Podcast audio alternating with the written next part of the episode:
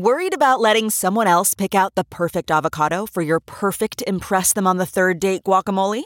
Well, good thing Instacart shoppers are as picky as you are. They find ripe avocados like it's their guac on the line. They are milk expiration date detectives. They bag eggs like the 12 precious pieces of cargo they are. So let Instacart shoppers overthink your groceries so that you can overthink what you'll wear on that third date.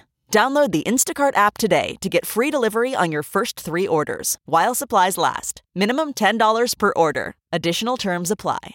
CarMax is putting peace of mind back in car shopping by putting you in the driver's seat to find a ride that's right for you. Because at CarMax, we believe you shouldn't just settle for a car, you should love your car.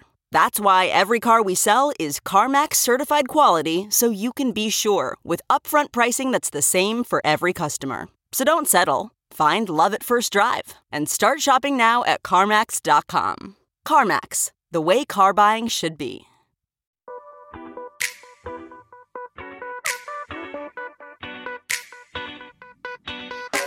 This is the Hash Podcast.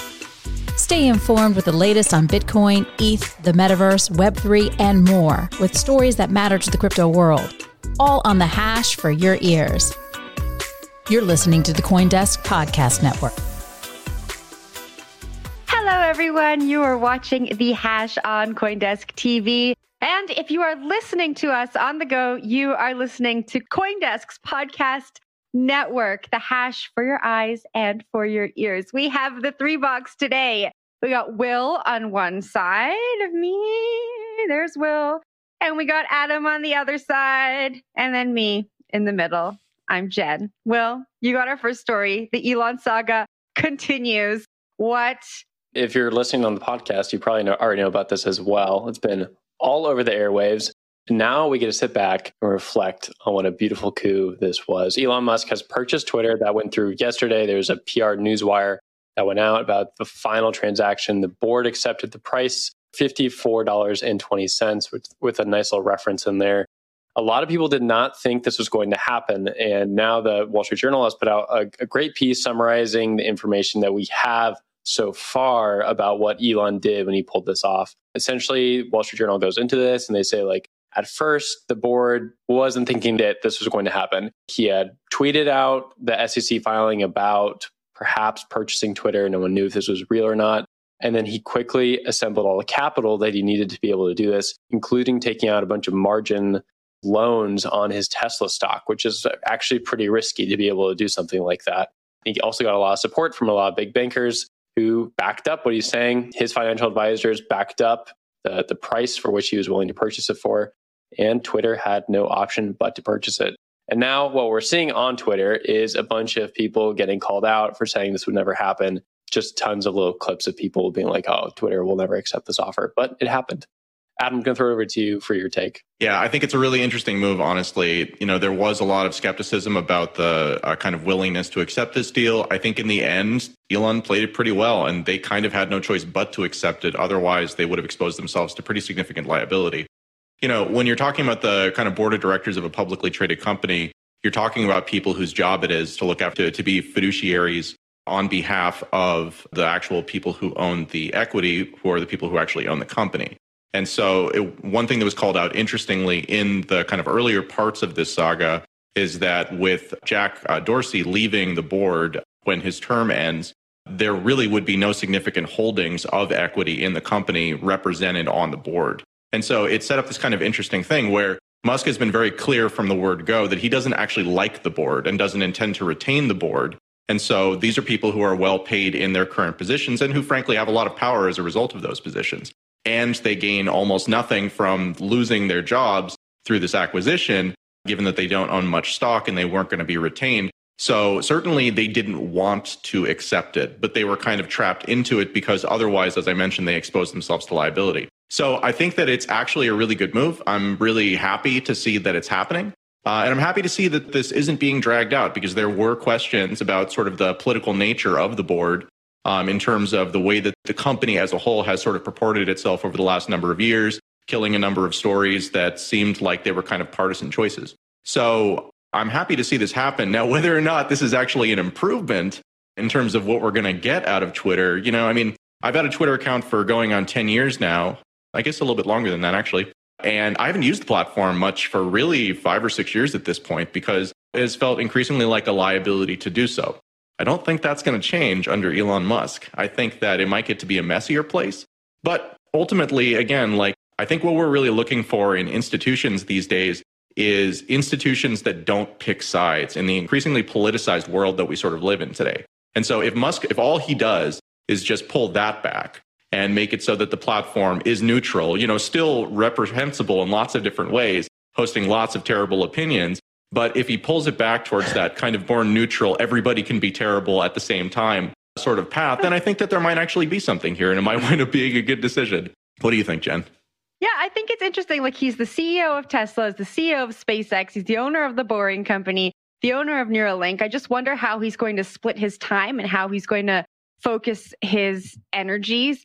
You know, we've spoken a lot about um, what's already happened to get here. I'm interested to see what's going to happen moving forward and how Twitter's business model is going to change. 90% of Twitter's revenue comes from advertising. And if Elon starts making decisions on these really polarizing topics, I wonder how many advertisers are going to stay around on platform. And then to your point about the board, I wonder how many Twitter employees are going to hang around. You know, I think there's maybe going to be an internal shakeup at Twitter. There's going to be a shakeup with advertising if that business model changes. And I, I wonder how prepared Elon is for that and how stretched he is already. We talk about him funding this new venture. He's taking out a lot of debt. So I would imagine he has to keep that business model. He's accountable to the people who have issued this debt. So there are a few things I think that we are going to see play out that will be interesting to watch as we move forward. But Will, I saw your hand go up. Yeah, we have to finish off the conversation by talking about Jack Dorsey's tweets last night about the whole situation. He said, quote, in principle, I don't believe anyone should own or run Twitter. It wants to be a public good at a protocol level, not a company. Solving for the problem of it being a company, however, Elon is the singular solution I trust. I trust his mission to extend the light of consciousness. So, pretty esoteric tweet there, which is pretty on brand for Jack Dorsey as well. But I, I think it has sparked some like rumors and some like some people are out there thinking, what's going on? Like, was this planned months ago? Did Jack Dorsey step down from Twitter with the intention back? of Elon taking over at some point? Is Jack coming back? Is he coming back, baby? Is like Jack that would be pretty awesome, back? wouldn't it? that would be pretty great. That would be like talk about a comeback story. That would be pretty sick. So, you know, I don't think this is over. In fact, I dare say we are in the beginning innings here, just teeing it off right now. We got much more to see. I love it. I love it. Adam, I think I saw your hand go up before we move over to the next topic the thing that I'm watching with all of this, you know, that that comment from Jack Dorsey is interesting because I actually think I agree with that. I think that the platform as a whole, these platforms that are privately controlled, but which we conduct so much of our life on, when he talks about them being digital commons, what he's really talking about is he's talking about neutral spaces on the internet for people to express themselves. And the reason why we use platforms like Twitter, like Facebook, et cetera, is because once you build network effect on one of these platforms, it's really, really hard to build something new that displaces it. It's kind of their game to lose. And so the idea that this could become that. He actually mentioned as a protocol, and the word protocol uh, harkens back to Twitter's Blue Sky project, which has been long promised and never actually rolled out. So, you know, this sort of dynamic of having billionaires that come in and buy media companies, a lot of times I don't like it because the billionaires, again, they tend to abuse their privileges here. To, Jen, to your point, you know, the way that Elon's going to scale this is he's going to hire people. And if he hires the right people, then those people will be people who have that sort of global commons, you know, uh, neutrality type of viewpoint along with it. And that's very different than the company is right now. So as kind of all of this goes through, I completely agree with you, uh, Will. You know, this is the kind of beginning of a much longer story. And it will be very interesting as we come up to the midterm elections, I think. Uh, that's something that hasn't been discussed a lot, but it actually plays in hugely here because Twitter played a large role in the last election too, especially with the censoring of the Hunter Biden story, which has now been sort of acknowledged as actually being true, despite the way that it was treated sort of at a very critical time. So, a very, very interesting story. Interesting to see what Musk is going to do. But the nice part about billionaires is that they don't care about money. And, you know, Jen, to your point with regards to he's taken out loans against this, he's taken out loans against his shares of Tesla equity, which is where he holds most of his money, which is actually a very uh, kind of intelligent way to do this because it means that he doesn't have to sell his equity unless the loans actually go bad. And in the lead up to that, it means that he doesn't have to pay taxes in order to do this acquisition that is certainly going to be a feather in his cap, I think, no matter what winds up happening. Uh, Jen, you've got the next story. Billionaires, man. All right. We are moving on to NFT land. Ryan Carson, the COO of Moonbirds, has left the project to start his own NFT venture fund, and the community is not so happy about it. So many have voiced their frustrations at the fact that Carson purchased hundreds of thousands of dollars worth of Moonbirds before leaving. His collection is now worth $1.2 million based on the floor prices. Uh, and people are just not happy. They're comparing this to, I guess, insider trading of sorts. Of course, when it comes to NFTs and crypto, there is nothing that really stops this. Adam, I see you shaking your head. What did you think when you read this story this morning? You know, I think we're to the point of the cycle where I now hate any PFP projects. Uh, like, it doesn't really matter Welcome who's behind it. To Will's Club. well, I mean, you know, again, like moon moon birds, very derivative of moon cats, one of the earlier projects that we saw that at the time was not popular at all, but which then became popular kind of in retrospect uh, as a result of all the attention around these as people go hunting for what are the early precursors of it. Uh, you know, I was there in the early days of a lot of these projects. And by early days of a lot of these projects, I mean like 2014, 2015, 2016 type of era. And it was still all speculative mania at that point, too. But today, the speculative mania has become so commercialized. And it's just to the extent that you have reputation and an audience and you're willing to capitalize on that in order to convert it into lots and lots of money through one of these projects, like we're just seeing higher and higher profile people do it. And on the one hand, it's great because you know, it means that you are able to, as a person like Kevin Rose, convert that fame, which gives you access to lots of things and probably access to deals and lots of ways to make money, but you're able to convert it directly into money. But at the end of the day, what are these things? These things are all communities that are attempting to figure out what to do with the fact that they are communities. And when we talk about these projects in the context of floor prices, we're really talking about these projects in the context of what's the lowest that someone is willing to sell based on the current dynamics of the project. But as we know, that's a lot like looking at, you know, a cryptocurrency, a smaller cryptocurrency out there and measuring it by market cap, right? In reality, that's not at all the value of the project. The value of the project is some order of magnitude or five lower because as the price goes down, all those people who would have bought at that price are like, actually, no, never mind. I'm not going to do that. So again, like there's like five levels of this that I'm super skeptical and eye rolly about. It's uh, it's another day in the world of NFTs.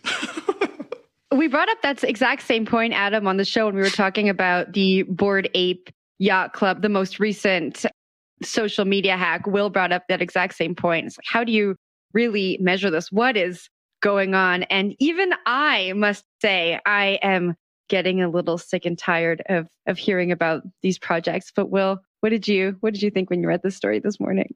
I mean, it's the same thing as the one yesterday, right? Like another person just flew the coup just to just to throw a little pun in there for the day. I think like overall this this NFT space, people don't seem to care about getting rugged. They don't seem to to mind it at all. Even the language from the CEO of Moonbirds, he said, I think one of the special things about Web3 is we can be transparent and share and learn from each other.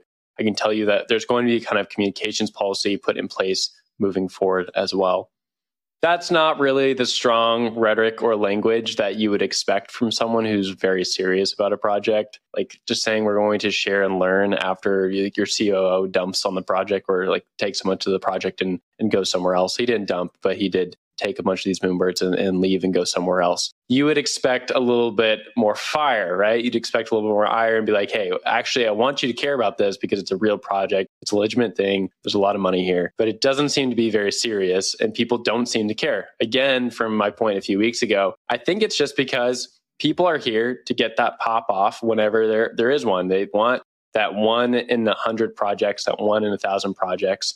They know that only about 5% of their portfolio is actually going to be in the green. And the rest of it is just red. You don't look at it, look away. It's okay if it's a war zone. It doesn't matter. Moonbirds happen to be one that did really, really well. And so I don't think people at this point, they don't care that he left. Like as long as Moonbirds keeps being successful, they don't care. They just want the money to keep going in. Uh, Adam, give it to you for final thoughts though. Yeah, I mean, I think that you, I think you really just nailed it there again. Like, we're at the part of this, like a year ago today, you know, like you would be able to look at projects and be like, oh, that's kind of a cool idea. They're trying something that's kind of new. And there wasn't this sort of this backlog of projects that had just kind of done the same thing. And I think at this point, what you have is on both sides, you have people who are creating these projects who are trained by what they see in the market to deliver projects that are what they see as being successful in the market using whatever amplifiers they can. And similarly, I think the people that they're selling these to are people who aren't like, oh my God, I really want a moonbird. They're people who are like, yeah, this seems like it could work, right? And so again, like in that type of dynamic, you've got basically, it's not an accurate statement, but it feels like liars telling lies to other liars about their lies, right? And so it's like, who do you feel bad for in this situation? I feel bad for me. I feel bad for us because we have to talk about stuff like this. When in reality, it's gamblers gambling, and that's you know, yeah, exactly. You know, I mean, like well written, but it's about moonbirds. Is this really how we need to spend our time in in the world, given everything that's yes. going on? It it doesn't seem it's like it to me. Serious but, business, Adam. Yeah, we need to we'll continue to cover these that, stories. If we feel bad for anyone, it is us. okay, okay. So with that, uh, let's let's let's go into our final story of the day. Uh, so, in yet another step in what I like to call Bitcoin's road to boring, earlier today, Fidelity Investments announced that later this year, individuals uh, who manage their 401k retirement accounts through the firm will be able to invest directly into Bitcoin. That's not futures that we're talking about like ETFs, but actual Bitcoin that's going to be custodied by apparently a Fidelity platform, which is a big deal kind of in and of itself, but goes a little bit under the radar, I think, in this story. So this is, again, a story that I think is actually pretty important because Fidelity holds an estimated $2.4 trillion in 401k assets as of two years ago. So, you know, again, like as we get towards this, hey, Bitcoin is something that is boring enough, you'd put it in your retirement account, and you have a big company like this coming on board you know, I mean, this feels to me like the first, not the last one of these stories we're going to be talking about. What do you think, Will? Really interesting story. For as much as Bitcoin is boring, this is important. So, like, do take note of it. Maybe we should have started off the show because this is actually like actual, real news and information. But we save the boring good stuff for last here on the hash. So, always stick around. Fidelity has been in the Bitcoin game for quite a while. They had Nick Carter, like the Fidelity Gang is what it's known as. There's a bunch of um, Amanda Fabianos out there. Uh, there's a there's a bunch of ex Fidelity folk who moved into Bitcoin mainstream, whether doing VC work or mining or working on the data side. It's all there. Fidelity got there first with a lot of this Bitcoin stuff, and I think that's why you see them being more comfortable with rolling out a product like this because they did the time. They did the time on the R and D side a few years ago, and now they're ready to do it. The thing that gets interesting for me is seeing like where Fidelity, as like a giant player in the space, starts matching up against some of the other incumbents within the crypto space. So I'm talking about the Coinbases of the world, the NYDIGs of the world, the same sort of financial folk who are trying to build similar projects, similar applications for people who want to have boring money in their bank account. They want to add Bitcoin in there and just let it sit, let it accumulate interest. And there's going to be a rush pretty soon here, if not already happening, for these products to go live and for them to start grabbing customers and bring them into their accounts. I think Fidelity getting in there with how large an asset manager it already is spells trouble for a lot of the, the bigger players in the crypto space, like your Coinbases and like your NYDIGs. I don't think like its game is lost by any means, but you're going to have to see some step up in competition, some sort of new incentives to get people into the game, into these these crypto incumbents that are very new to the traditional world, that are, that are new to people who are have no idea what crypto is about. But Jen, let's hear your take.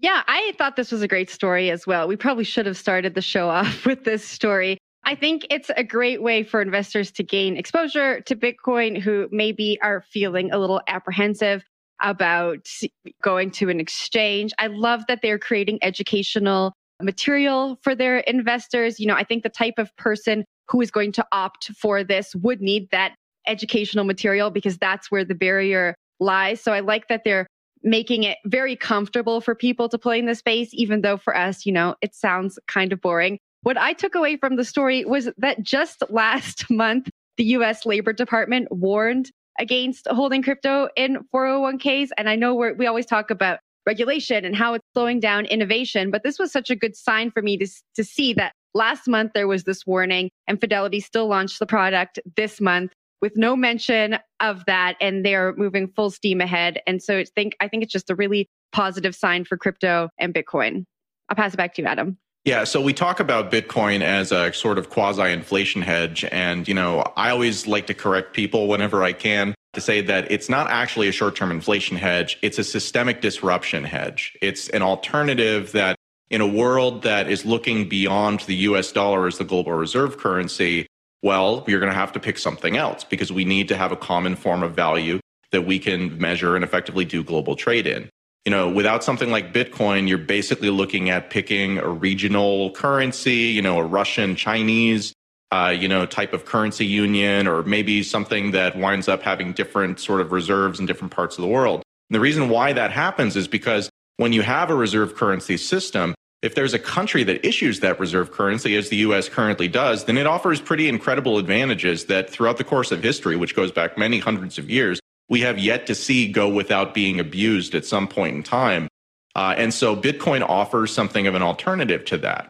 So, from that perspective, it's again not surprising to see the US government saying, actually, this is definitely a thing you don't want to hold for the long term, while at the same time seeing a firm that's charged with giving clients advice on what is a good long term bet saying, hey, this is actually something that if you wanted to put it into your retirement account, well, it's just as good as all these other things that we've got here. And from my perspective, that's the important part is that, you know, the biggest sort of challenges around trying to manage an asset and your investments in an asset like Bitcoin is that there are so many wild swings that the temptation to be emotional about it and to sell when the price is going down to protect your investment or to buy when the price is going up to make sure that you're not missing out on what could be the next big thing, but is probably just the latest incarnation of the bubble.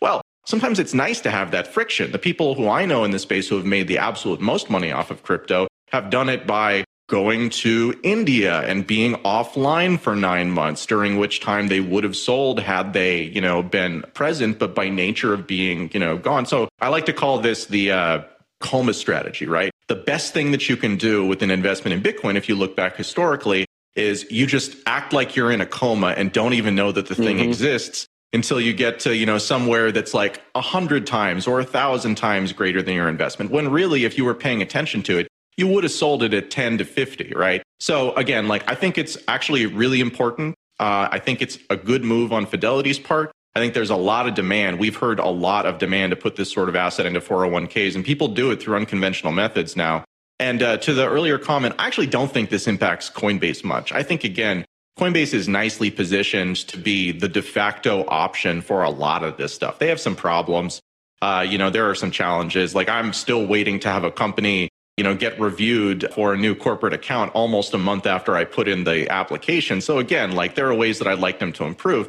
But at the same time, it's Coinbase's game to lose at this point. And Fidelity doing this just further mainstreams the concept and takes us towards Bitcoin being boring. Oh, nice. Well, I think we got to wrap it there. On the hash, it. we like to wrap on a happy note. So that's it for the Tuesday. We had mm-hmm. Will Foxley, Adam B. Levine, and me, Jen Sanasie. The hash for your ears, for your eyes on Coindesk TV and the Coindesk Podcast Network. Stick around. Christine Lee will be live from the Bahamas at 3 p.m. for All About Bitcoin. I wish we were in the Bahamas, but you got us here in yeah, this wonderful nice. three bucks. Yeah, I know, right? send us to Stuck the in the three box.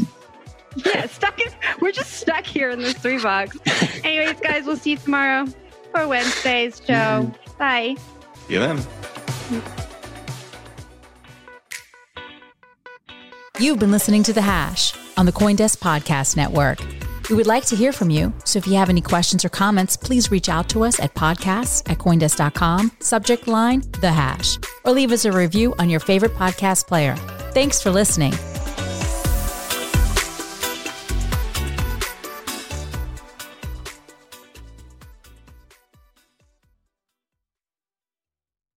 Save on Cox Internet when you add Cox Mobile and get fiber powered internet at home and unbeatable 5G reliability on the go. So whether you're playing a game at home, yes, cool, or attending one live, no! You can do more without spending more. Learn how to save at cox.com slash internet. Cox Internet is connected to the premises via coaxial cable. Cox Mobile runs on the network with unbeatable 5G reliability as measured by Ookla LLC in the US to H2023. Results may vary, not an endorsement. Other restrictions apply.